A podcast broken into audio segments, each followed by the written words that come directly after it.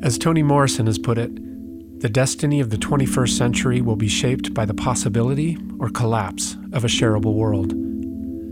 Welcome to our podcast, where we explore the history, theory, and practice of democratic socialism with our guide, Big Mike. What can we learn from the past to help us create a better, more shareable world in the future?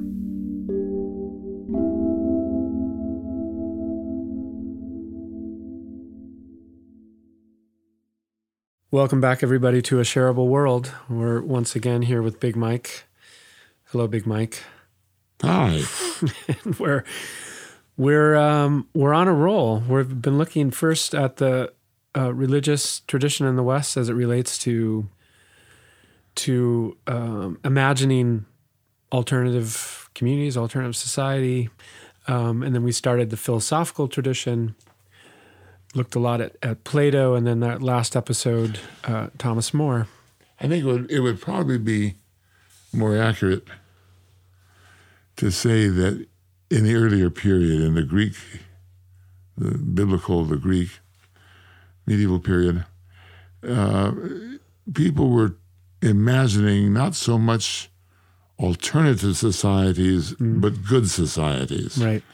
And and the reason I want to make that distinction at this moment is because I think we're now going to talk today about the a point at which the focus of the imagination turns from indeed from thinking of a good society to thinking of an alternative society. Right. In other words, the the reason I make that distinction is that it is also this period now that we're getting into the uh, 16th and 17th century and on, in which a very powerful form of social criticism develops in support of the power structures that exist as opposed to against the power structures that exist. So you you begin to get uh, whereas in the, in the, earlier period, you had all these critiques. We talked about them you know, with Thomas yeah. More and so forth. Uh, these critiques of the power structure but the power structure itself tended to rest on a few primary assumptions, such as, for example, the divine right of kings. Right. And uh, people wrote about the divine right of kings, but you didn't you didn't engage in the imaginative act of a, of creating another society yes. in order to critique the idea of the divine right of kings. It was a given. Right no one goes off on a journey and yes. finds a another utopia yeah. to prove. But in this period, it changes now. In this period, we're going to see that that the European thinkers become incredibly aware of two things that maybe they were less aware of before.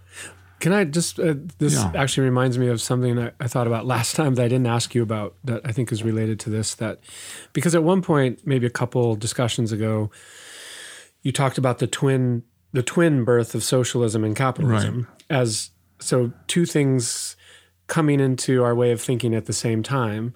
But then we went back in history and looked at some of these things in the past, and maybe this what you just said is one way to explain it. That in the past, before the modern period, it was a it was a call to do better. The prophet would show yeah, up exactly. and say, yeah we can do better than this. Precisely. But then in the modern period, it's what are we going to do? Yeah, all these things that have been we've been talking about, and I'll mention a couple again this morning.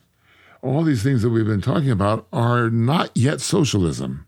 Yeah, right. They're elements that will go into into a socialist system of thought, but they're not yet socialism, and I think that's very important to keep in mind.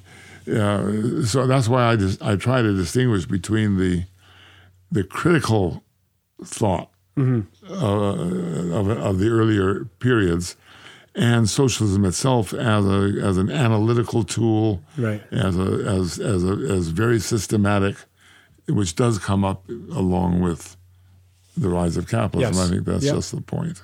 Okay, good. So I want to, I want to mention very quickly, by way of illustrating this transition, um, a couple of people, a couple of guys uh, one of whom is um, the author. His name was Andreae, and he he wrote a, a book, again one of these travel books, a place called Christianopolis. But what's interesting about his writing, he, he died in 1651, so you, he is already moving into this period when capitalism is beginning to become apparent. Remember that, that Adam Smith, who will describe capitalism, mm-hmm. 1775, The Wealth of Nations. So, um, so this is the period when people are beginning to see that this new system is coming into existence. And one of the things that Andreae does and, and emphasizes very strongly uh, is this concept of production. He's very concerned about production.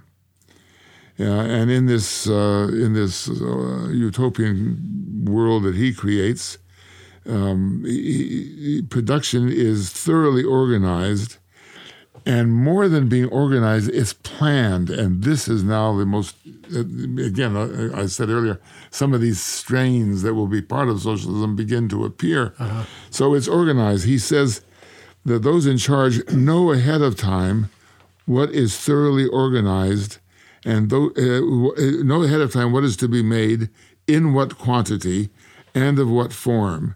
And they inform the mechanics of those items. So that's a plan. If the if the supply of material uh, in the work booth, in the workshop, is sufficient, the workmen are permitted to indulge and give free play to their creative genius. No one has any money, and no one can be superior to the other in the amount of riches owned, since the advantage is rather one of power and genius. So here you get two elements. One element that I suggested last time the universality, the commonality of knowledge as opposed to money and gold, etc. And the other, which is now very interesting, the idea of a planned economy. They they knew. Remember, we, we spoke about Francis Bacon and the importance of the new science of measurement, of, mm-hmm. of statistics, and so forth. So along comes this guy, and he's applying these ideas to the to the concept of utopia a, a good world will be one in which the economy, yeah. economic production is planned.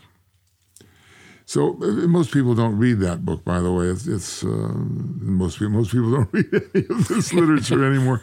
But uh, I'd but never heard of it. But it's an important uh, point to make.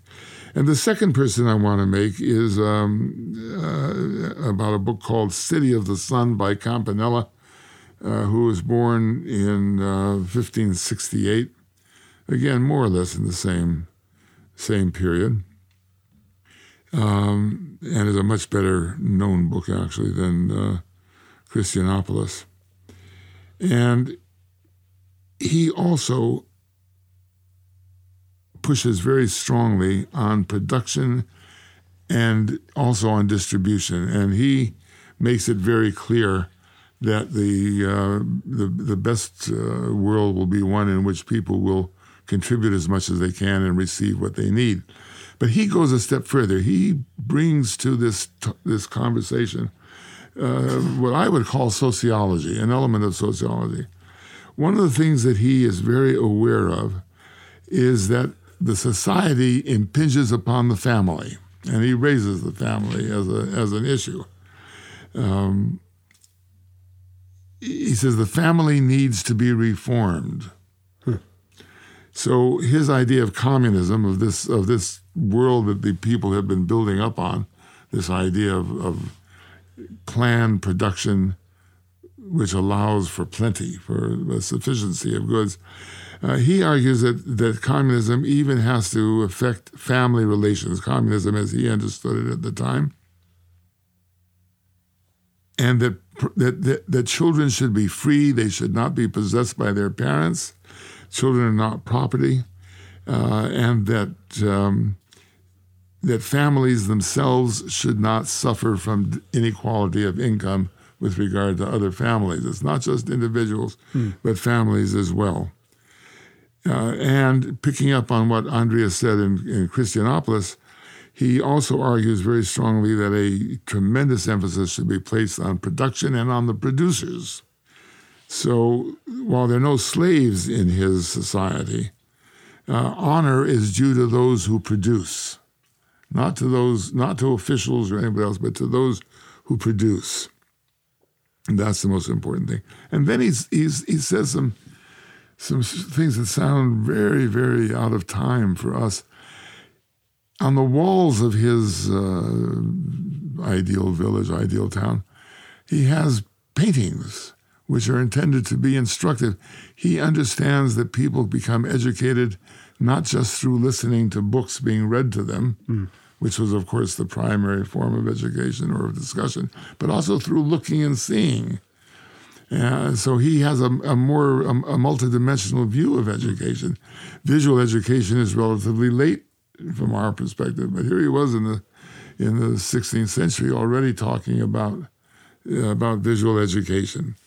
And learning for him again, he emphasizes this point of view of learning as the as the uh, the commonwealth, not not not property. Mm-hmm. And I think that's so. Those people, the people we've been talking about up to now, um, are facing a world in which private property, as we understand it today, is becoming entrenched. Mm-hmm. Remember that, as we said, that, that private property was something quite different in the earlier period. People had use of property, but property was not something that you could keep and was legally uh, protected from the state or from your overlord uh-huh. right? You had the right to use that property, which is not quite the same thing as possessing private property. But with the arrival of capitalism, with the development of capitalism, property itself, as we understand it, becomes a real force. And it's at this point that you begin to get the emergence of a school of thought which is intended to defend property rather than criticize it. Mm-hmm. And see. then we begin, we'll, as we'll see, we begin to get people thinking more system, systemically about a criticism, not just dreams of a better world, but systemic analysis and systemic right, right. Uh, construction of alternative societies. So, obviously, the most important, and to this day, extremely important in our contemporary thinking, uh, the most important uh, indication of the growth of private property is the appearance of a political theory, a political philosophy that would justify and tolerate, not just tolerate, would justify and legitimate private property in and of itself. And that, of course, is what we now call the social contract theory. Hmm. So, the idea of a social contract, and I'll come to that in a moment, the idea of a social contract uh, starts with Grotius. Grotius was who, who lives from 1583 to 1645 and was a is perhaps better known uh, as a what today we would call an international legal theorist. Um, but it's elaborated by uh, Thomas Hobbes, who lives just a few years later and longer than Grotius. So Hobbes' thesis grows out of what we have been talking about until now. Hobbes grants that communism existed, the kind of communism that was ideal for the social critics, for the utopians. Um, but Hobbes locates it as a period in the development of society. Instead of it right. being another way of living, he locates it as a period in the development of society, namely when man lived in the state of nature. Mm-hmm. That's a, an incredibly important um, difference. And I would even suggest that maybe this is one of the first instances in which we have a kind of philosophy of history emerging when people are beginning to understand that that um, not all society is ever present, that you have other periods of society that are different from today, not just politically, but also structurally and socially. So, man is communism existed in the state of nature, but human beings are basically not good. They're evil. They want power. They want possession. They lust for power. And the result of that lust for power, for acquisition, in our modern world, the Ayn Rand kind right. of thinking, right? Uh, is the war of all against all. So the uh, the, the, the flip side of, of, of man in the in in the in, in the state of nature is that we're constantly doing battle in the state of nature. So it may be natural in that Right. sense, but that doesn't mean nature is is good. And here again is an extremely important tipping point. There's something wrong in the state of nature if we're to be truly human, right? And, Yeah. and therefore, to overcome these things, uh, uh, Hobbes concocts a myth, and it is a myth uh, to, uh, to, to base uh, his theories on. And he says that people came together to discuss what to do about this because they could not tolerate this war of all against all. And they arrive at the conclusion that they will surrender some of their freedom in the state of nature in order to get the protection they need to survive. So that's the contract. I'm willing to surrender X in order to get Y. Now, that's an extremely important idea because that then becomes a legalistic and a mythological legalistic, but nonetheless a legalistic idea. And it also becomes a historical idea from which you can devolve more contemporary ideas, more systemic sociological mm-hmm. and political ideas. So then that leads to the next question, and that is to whom do we surrender that amount of freedom that we have to surrender in order to achieve? Right. And the answer, of course, is the state. Mm-hmm. So this then marks the beginnings of the idea of the state not as a, an instrument of God to uh, morally rule humankind, um, but indeed as a as a collective activity to control us. Right. And that's quite a remarkable Yep. idea.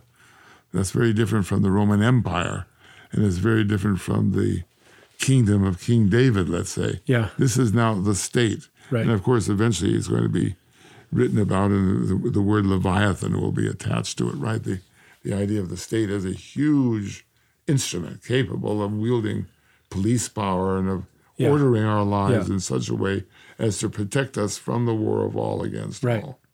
Yeah, and I just want to remind remind people that um, this theorizing is it is uh, in response to a shifting social order that the divine right of kings within Christendom is breaking down, It's breaking down. and so and you're getting the emergence now at this very time of a new class Yeah. of, of the of the merchant class uh, of the of what we today would we would call the capitalist class. right, It's not quite the capitalist class because they they are not yet making money out of money. That's another subject we'll come to in a later at a later point.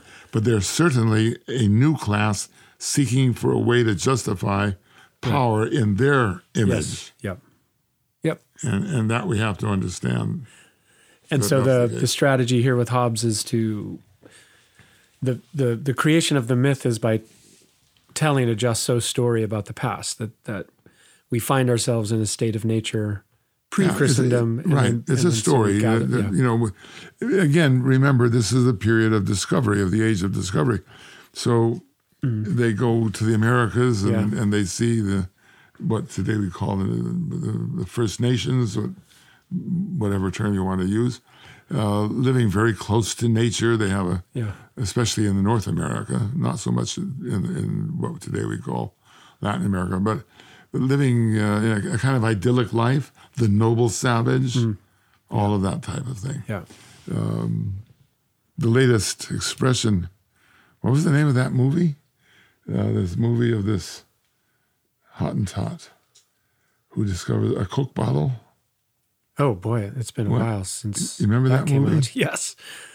Um, I want everybody gods to must see be it. crazy. the gods must be crazy. So this uh, South African is piloting a plane and he's drinking a Coke and he throws the bottle down and it lands in a community of people living in a state of nature. Mm. Right. And it's the adventure of there's something wrong here. This the, the whole point about the movie is that this is a manufactured object which is dropped from the skies. It's got to be put back somewhere. Otherwise, nature is not going to sustain itself. It's going to break up, right? Right. It's it's a it's really a very wonderful and interesting movie, and I recommend it for everybody to see. So then the question is, once we've got this idea established of the state and of uh, of this uh, social contract in which we all surrender some of our freedom in order to live with less danger in our lives, then comes the necessity to develop the theory behind it. And, and this is very much done with John Locke. Mm-hmm. And John Locke, who lives from, he dies in 1704, so he's really getting up there now. We're getting up closer and closer to the first books on capitalism and um, uh, to the American experiment and, and to lots of other things going on. And the question is, how do you justify this new society? What is the, how do we explain to ourselves this new society that's emerging, this new world that is emerging? And Locke, in my view, is um, is noted um, mainly for development of the labor theory of value, which is going to become extremely important uh, in uh, when Marx appears on the scene and begins to provide us with a he and his immediate antecedents provide us with a theory explaining our economic behavior. So Locke disagrees with Hobbes, uh, and he suggests that in the state of nature, when I harvested, I didn't harvest because I didn't plant, when I picked a banana off the tree or harpooned a fish from the river. That was not communism. That was my taking hold of a, a piece of nature and taking possession of it. Mm-hmm. It's very, it's, it's not the opposite of the idea of the state of nature, especially if I think of the state of nature as also a kind of level of of uh, production development, right? When when all you really needed was to dance among the vineyards or among the hmm. trees in the forest and pick fruit. I mean, obviously, we know that didn't happen. But, but Locke is arguing that when I pulled that banana off the banana tree, it was my banana.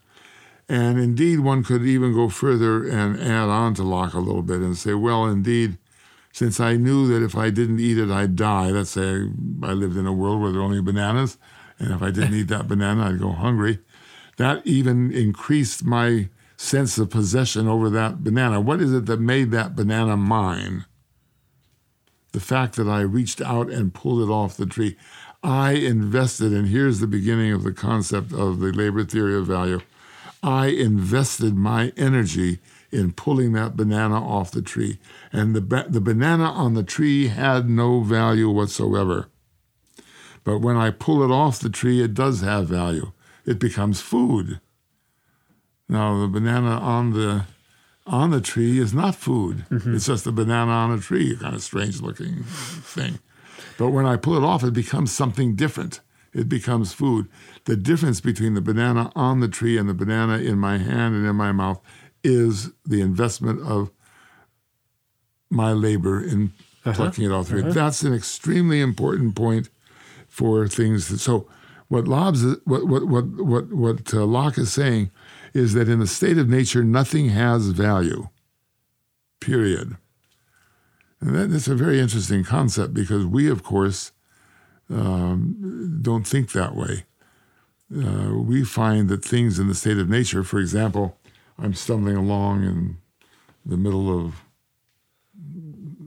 Northern California and I just happened to discover a gold mine. Uh-huh. No one's ever touched it before. It's in the state of nature. Well, I'm going to pay a lot of money for the right to dig it out. Not as much money as somebody else might want to get. But the point is, in our in our view, the material quality of the state of nature invests it with, with value. But from Locke's point of view, it's the in, the investment of human labor, mm-hmm. and I think that's an extremely important distinction to make. So things in the state of nature have no value.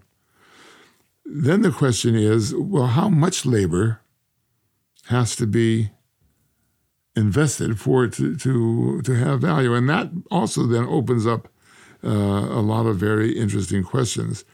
Uh, how much labor does it take to pluck a banana as opposed to how much labor does it take to pick strawberries? Right. Now, the, the truth is, and I've never picked bananas, but I picked strawberries. Picking strawberries is extremely difficult Yep, labor. you work. have to bend over and whatnot. Banana, you just lift up, right? But that opens up the whole question of trying to explain differentials in price. Hmm. And we don't yet have a developed market theory. That's not going to come until a bit Mm-hmm. later. So at one point, uh, Locke suggests that that um, labor invested in using my example of plucking the plucking the um, the banana. Uh, to pluck a banana, I invest nine times the value of the banana in plucking it. It's an arbitrary figure, but that's what he suggests. That helps me to account for market sales and so forth. And it is a very primitive, very, very primitive idea.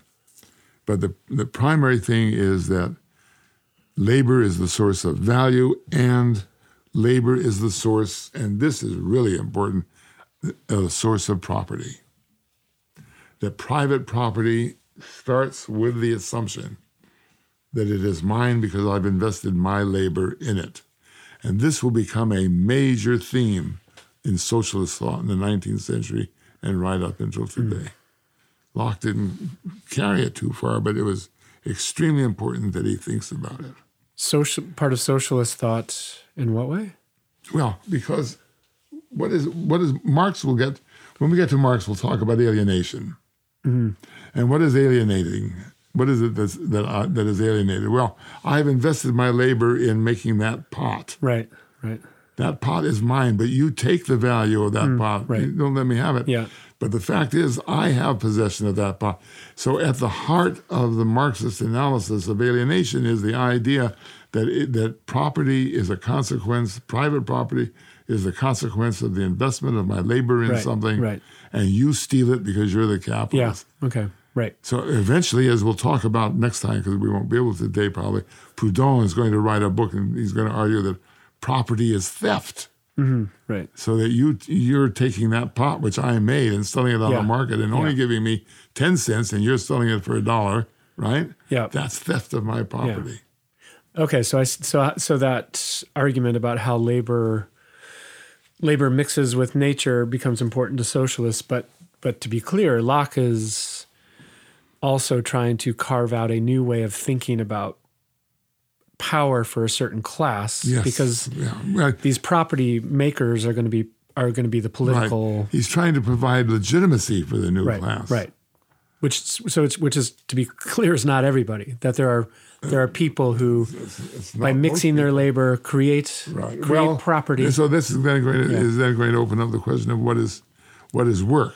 Yeah. Today we have reached what, with all due respect to my economist colleagues, is the, in my opinion, reductio ad absurdum of this idea, because we we are um, we tend to argue these days that everything is work, so that even the rich capitalist sitting in a high up in a bank building in New York yeah. just reaping the, Yeah. the, the, the, a field of gold coins that he is investing his labor in Uh-huh. that. And he's taking risk that, that the investment of that the risk factor is equal to the labor factor, Right. et cetera. Right. I mean, this really is a we, we have carried this argument to a rather Yes. ridiculous extent. Yeah.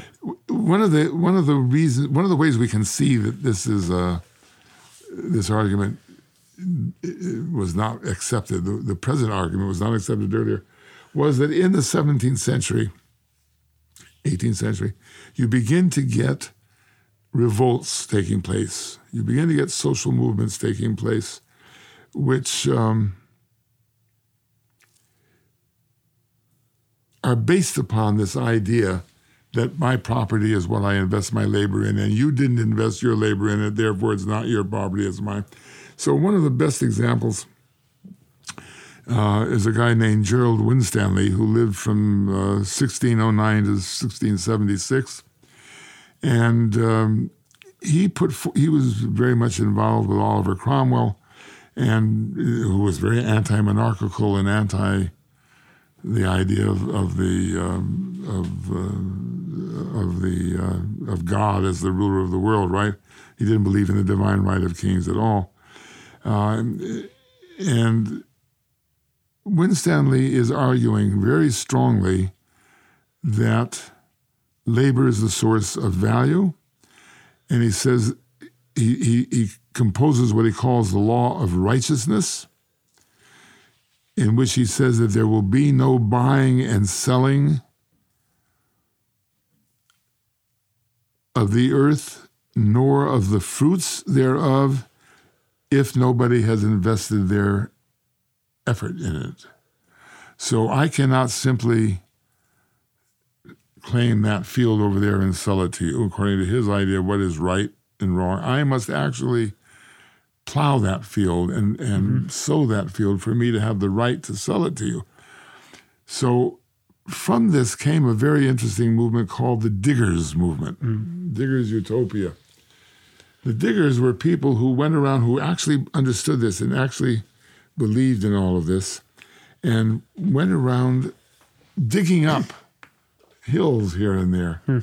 Not because really they were uh, planning to use these hills to grow uh, trees.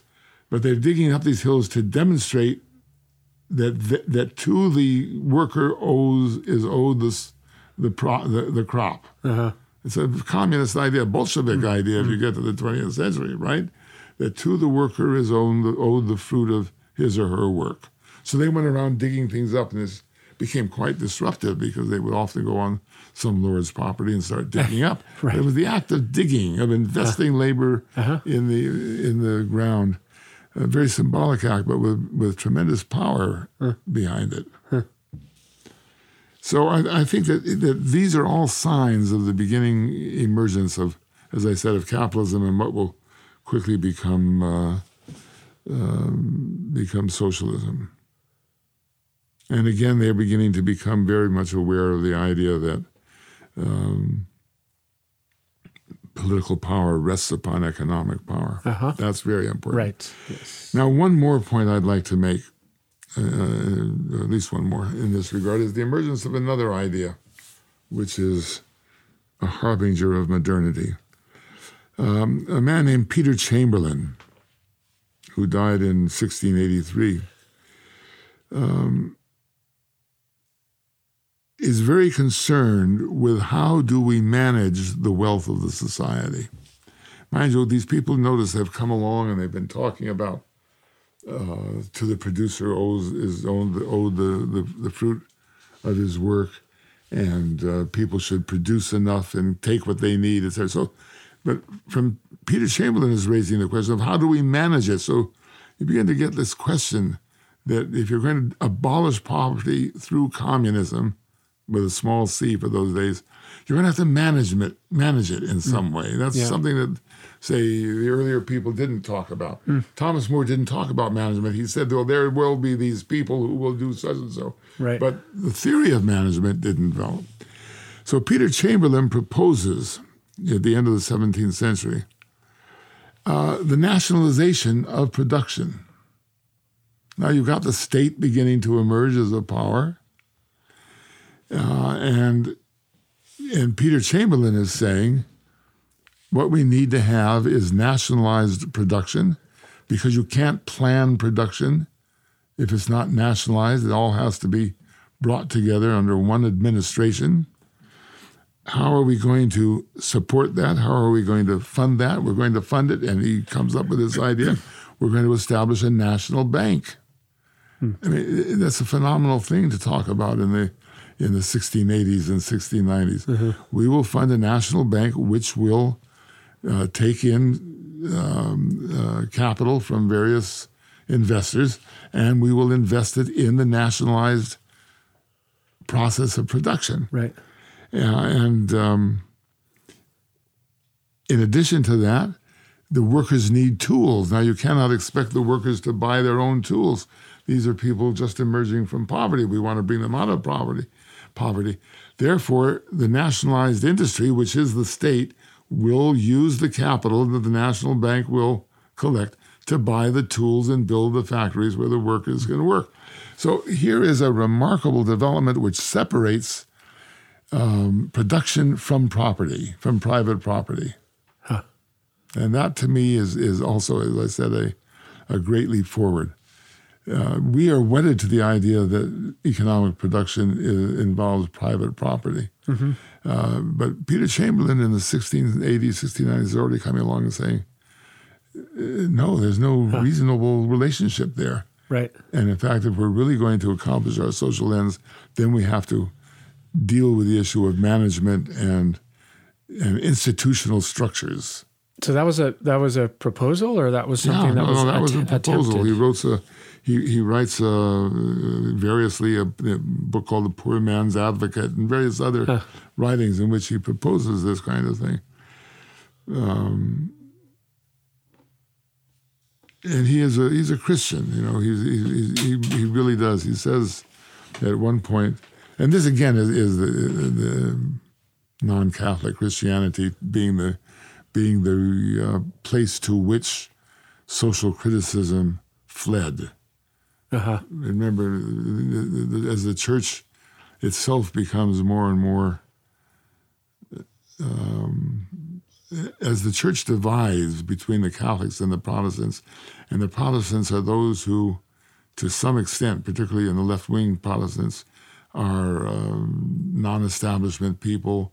You get these sects fleeing to the to the um, to the uh, nonconformist sects. They're very, they're very very inspired by Christian, as we'll see. So were the British 19th century mm. socialists and so forth. So um, he says, "Let no man." Here's Chamberlen. Uh, Let no man say that men were poor because they were unworthy. Some of the greatest apostles, also Christ and the apostles, were poor.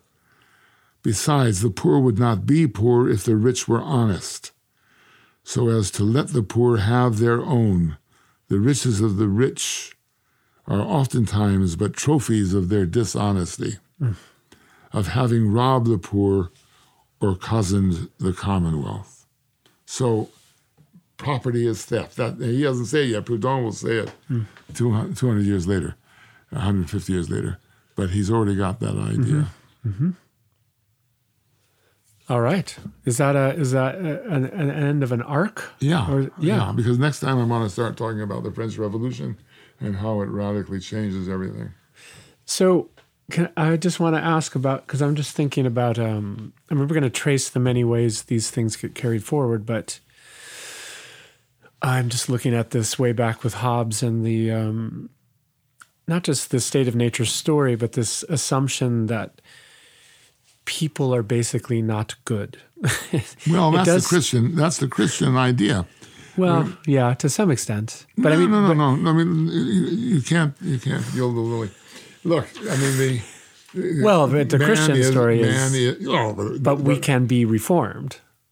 You can be saved. Whereas I think Hobbes, I think the legacy of Hobbes is we're basically nasty, and society can help protect us from that nastiness to some measure you're you're making a distinction. You're making you're, you're saying something very interesting and making a distinction that I I think would respond to in this way. Um, maybe maybe we are basically nasty sons of bitches. That's human nature, but we are nasty as a Christian, which I'm not. God knows I'm not a Christian.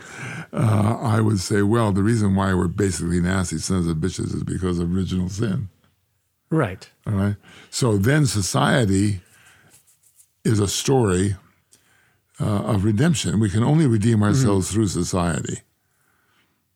So the to say that Hobbes is completely secular or that Hobbes denies the Christian uh, perspective may be true on the surface, but the structure of Hobbes's story, right, the, the, the infrastructure of Hobbes's story is still the Christian story. Because it is only through, for example, we sit down and we agree that yeah. the social contract is the beginning of salvation. Mm. Yeah, yeah, that makes sense. And I, I don't even necessarily want to argue about what dependency it has on the Christian story or not, but just in terms of do people walk around now when so when we think about our problems, to what degree are we relying on some notion of what it is to be human at some basic level? And I think for a lot of conservative types, we are we have these selfish predispositions that are natural and that are not going to go away and society therefore should be structured in a way to make Right, use yeah. of them or you have a completely different view which is that however we we we show up on earth it's the job of society to acculturate people to a a goodness that is already there in some sense Well, I think there's a third position. Let me rephrase what you just said, and we'll argue about this as time goes on. I would agree that the conservative position would tend to see man, human beings, as having a nature that is faulted, mm-hmm. whether it's from original sin or from just because we're nasty sons of bitches right period. Liberals, I underline that many times, want to believe that human beings are basically good. And that if you have the freedom to express yourself, um, untrammeled by the controls that the conservatives want to put on our daily behavior, uh, or for that matter, on various other matters, then the goodness in in humankind will right that is that is our nature will emerge. In my thinking, and we'll we'll discuss this because I think Marx and his followers are um, need to be rethought in this regard. In my thinking, socialists would, ar- would should argue, and I will try to argue when we get there, that there's no such thing as human nature to begin with, and therefore we are truly free to create society as we want to create it.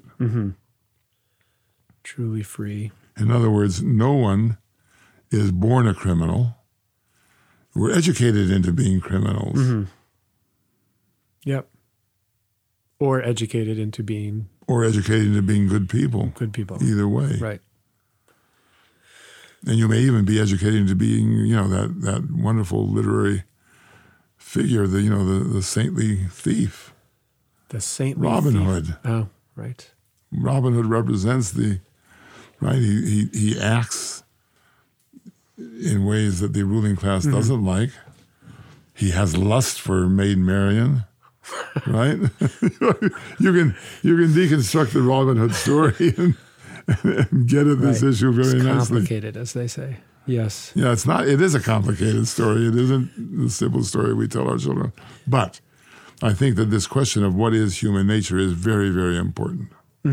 As as if nothing else, something to constantly be thought about. Well, also acted upon. And uh, also acted upon. You know, if I'm, this is, if, if I assume no particular quality that is a that is human nature, then that will lead me in one, but not necessarily another direction with regard to conceptualizing an educational system, mm-hmm. and in fact, pedagogy itself. How do I want to bring out? Right. So, Yeah, so right. if you think about it, a lot Yeah. of the progressive schools that were so au courant in the 1920s and 30s and on up to the 1960s were all about if the kids are just not caught up in the structure of, of classroom work, Yeah. they can run around free and they'll learn, Right. right? They'll Yeah. just learn to be good human beings because that's what they naturally are. Uh huh. So I, I think this is a very practical Yeah. Yeah, debate, for in sure. other words. What what would you what would you what would you uh, attribute your own your personal sense of justice and fairness to Oh, from God. your Oh, God. background? I mean, you had a you just had a normal. You went to public schools, and know, maybe that's one reason. but you had you had a politically active family, Progressive family, progressive for sure. right? I don't know. I, I suppose partly my education. Yeah, Um, I don't know. I, I haven't thought very much about it, but I am very aware that I have a great deal of anger about these issues. Yeah. I know that. Yeah. Um, and I think I also have been aware for a good part of my life that that these issues are present in the minutiae of our daily interactions with each other as well as in the machinations of Washington or Moscow Yeah. or Yeah. right? Yeah. No, it's just it's yeah. It's curious to me that some people care and some people don't. And Yeah, I have no idea what makes people care and what makes people not care. But the one thing that I do want to insist on, and I've said this before and I'll keep saying it, is that all of this is important because it's about how I or you or anyone else has to live one's daily life. In other words, all these theories are are um, are just that. They're things that intellectuals play with. But the problem is, how do I live my daily life? How do I justify what I do when I get up in the morning? yeah. How do I treat my children and my grandchildren and so forth? Yep. That's where it has to be considered. And that's very different from the local versus universal idea, right? It's not, it's not that we act locally in order. Right. Right. Uh, I'm, I'm saying this, this, is, this is local in, in my, in my kitchen, in my bedroom, in, my, in my in my dining room. Do I lock my door or do I leave my door open Right. so that the stranger can walk in? That's, uh, you know, in, in my lifetime here where I live, there was a period when you didn't lock your door. Uh-huh. Now you do. Right. To me, that's a greater sign of a change in our society Yeah. um, than almost any I can think of. Yeah. All right. Well, I think that's a good place to to to end this one. Thanks. See you next time. Maybe. Bye, everybody. Thanks for listening to another episode of A Shareable World.